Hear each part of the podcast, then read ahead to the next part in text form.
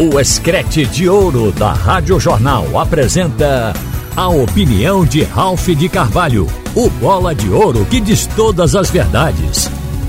Ralph de Carvalho! Minha gente, quem acompanha o nosso comentário aqui no dia a dia deve estar lembrado que semana passada eu falei de um mal que o time do Santa Cruz, que eu vou chamar de antigo time, porque está sendo desmanchado em parte, que esse time cometia, que era a falta de intensidade, era um time que oscilava muito.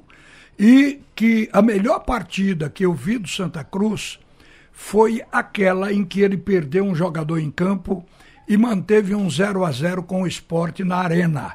Foi o melhor jogo, porque jogou com intensidade, pelo menos para se defender, para evitar o gol, porque o Sport estava justamente com aquela força do futebol ofensivo. Então, repare que isso tem a ver com o que está acontecendo agora.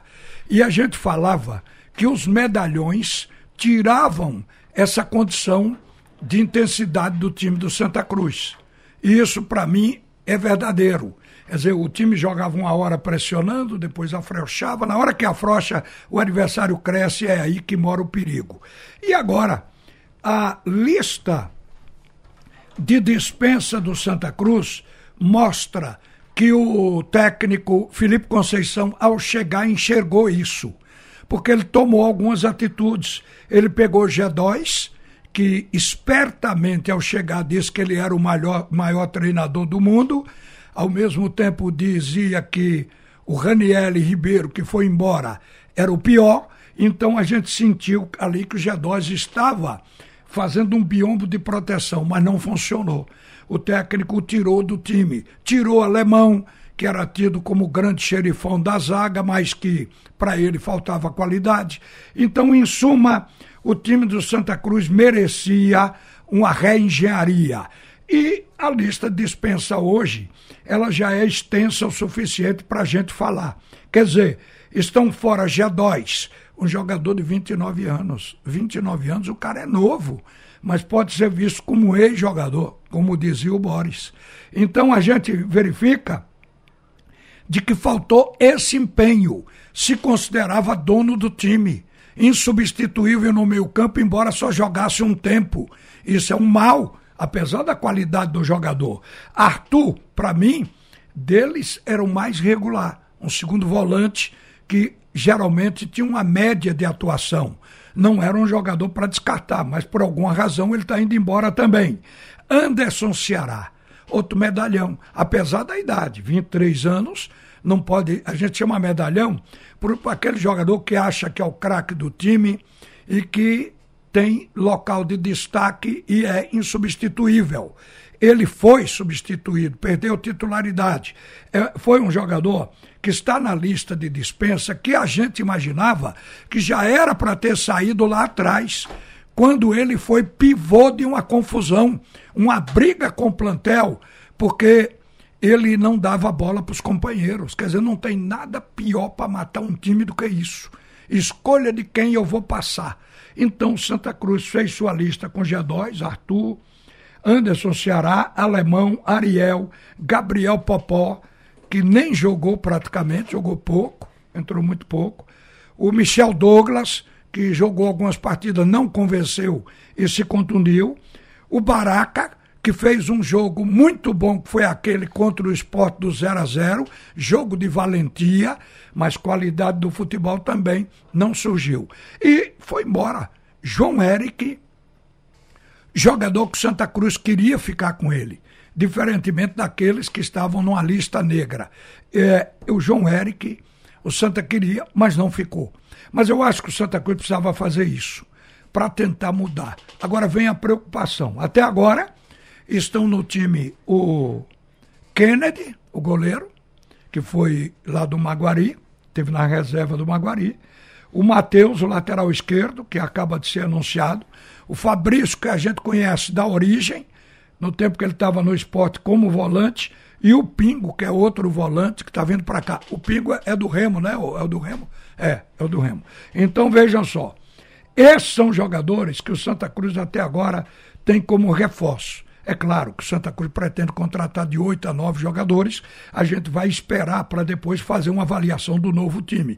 Agora, o fato é que o Santa precisava mudar, mas tenho a impressão que as indicações estão saindo do técnico, Felipe Conceição, porque senão nós vamos repetir o que já vem sendo feito há 2 anos dentro de Santa Cruz. Traz jogador, monta time, desmancha, manda embora, traz de novo outro jogador, desmancha, porque não tem tido o trabalho acurado de observação e não tem sido feita a combinação com o treinador do que tipo de time ele quer e que perfil de jogador se encaixaria.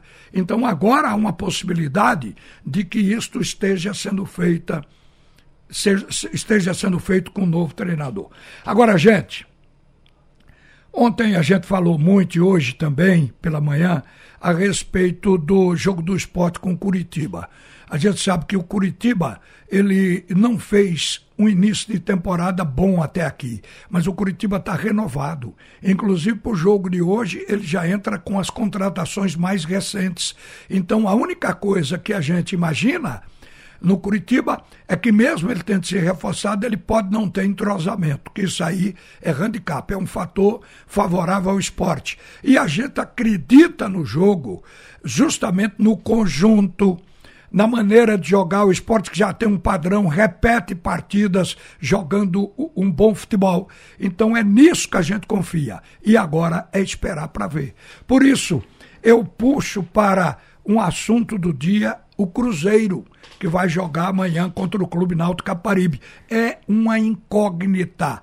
O Cruzeiro também tem um baixo aproveitamento no início de temporada. No Campeonato Mineiro, foi despachado na semifinal pelo América.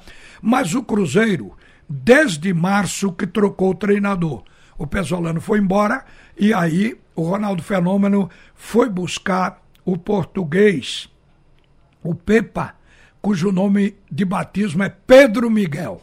O Pepa, ele está fazendo rodízio de jogadores e, na verdade, ele só teve 3 semanas para trabalhar. Veja só, o Cruzeiro vai chegar aqui e vai jogar com o Náutico amanhã, vai ficar a sexta-feira aqui no Recife, e no sábado vai embora para São Paulo já para estrear no Campeonato Brasileiro, domingo contra o Corinthians. Então, em tese, é um time para começar, e começar bem. Mas é muito difícil. A imprensa mineira está tendo dificuldade para imaginar os 11 jogadores que entrarão em campo contra o Náutico. Tirando por base quem ele tem trabalhado, porque o Pepa fez 2 amistosos. Ele ganhou do Bragantino e ganhou do Juventude. E rodou alguns jogadores. Mas a preferência dele em repetir nos amistosos foi pelo goleiro Rafael Cabral. O zagueiro Lucas Oliveira também deve seguir como titular. Ele utilizou nos 2 jogos. O recém-chegado zagueiro Luciano Castán também está compondo a zaga. Chegou a fazer um gol contra o Juventude. O técnico Pepa também deve compor a zaga usando Marlon e William nas laterais. Esses 2 alas devem começar jogando contra o Náutico. E ele já adiantou que gosta de jogar num 4-3-3. Então aquele Cruzeiro de 3 zagueiros do tempo de Pezolano ficou para trás. Hoje é uma nova formação tática. O português também gosta de utilizar um volante para ajudar a compor a marcação. Ou seja, ele joga um volante que ele está sempre na cobertura, muito próximo aos 2 zagueiros de área. Então, este volante que ele vem usando é o Felipe Machado, que marcou 2 gols contra o Bragantino. É um volante que pisa na área. Agora, ele completa o meio-campo com Ramiro e Matheus Vital, que vem jogando. Os volantes que a gente conhece, Neto Moura e Ian Lucas, continuam no Cruzeiro e são jogadores para opção do treinador. O ataque é aquele mesmo, Daniel Júnior, o Gilberto e o Bruno Rodrigues. Então aqui eu montei, com base nessa observação, o time do Cruzeiro. Pode haver alguma variação, mas jogadores que ele repetiu. Então vamos lá: Rafael Cabral, Marlon, Lucas Oliveira, Luciano Castán e William. Seria esta primeira linha. A segunda linha: Felipe Machado na cabeça de área, Ramiro e Matheus Vital. E daí a peça de ataque com Daniel, Gilberto e Bruno Rodrigues. Aliás, o Matheus Vital aparece numa entrevista que foi feita em Belo Horizonte, que justamente pergunta a ele como é a maneira de jogar do Cruzeiro. Ele diz que os técnicos variam a maneira de jogar, mas o DNA do Cruzeiro é de jogar intensamente, e ele acha que isso não muda. Foi uma filosofia empregada pelo Pezolano, uma filosofia adotada pelo Ronaldo Fenômeno. Então este é o DNA do Cruzeiro, de jogar de forma intensamente. Eu acho que esses dados o técnico Dado Cavalcante já deve também ter estudado para poder enfrentar o Cruzeiro amanhã. É uma incógnita, é um time diferente. Amanhã também vai ser a estreia do treinador, que ontem o nome dele foi publicado no BID. Então oficialmente ele já pode ficar na área técnica, o treinador Pepa. O Náutico, que o Antônio Gabriel vem passando, o repórter Gabriel vem passando, com Cássio, Vitor Ferraz. O técnico chegou a utilizar no último treino o Diego Ferreira e tirou o Vitor do time. Eu penso que isso é uma experiência para o segundo tempo, quando o Vitor é substituído, Souza substituído, alguns jogadores que habitualmente cansam na segunda etapa. Então a defesa com Vitor Ferraz, Paulo Miranda, Denilson e Diego Matos. O meio-campo, Jean Mangabeira, Souza, Matheus Carvalho, mas ele também já botou o Gabriel Santiago. Matheus está muito tempo parado, pode não aguentar 90 minutos. Ele já pensa no segundo tempo, no treino. O Caion, e aí o substituto dele é o Alisson Santos, já treinou também substituindo a Caion. Jael, o substituto é o Júlio, e o Paul Vigeiro. Então esse deve ser o time titular que vai começar o jogo contra a equipe do Cruzeiro.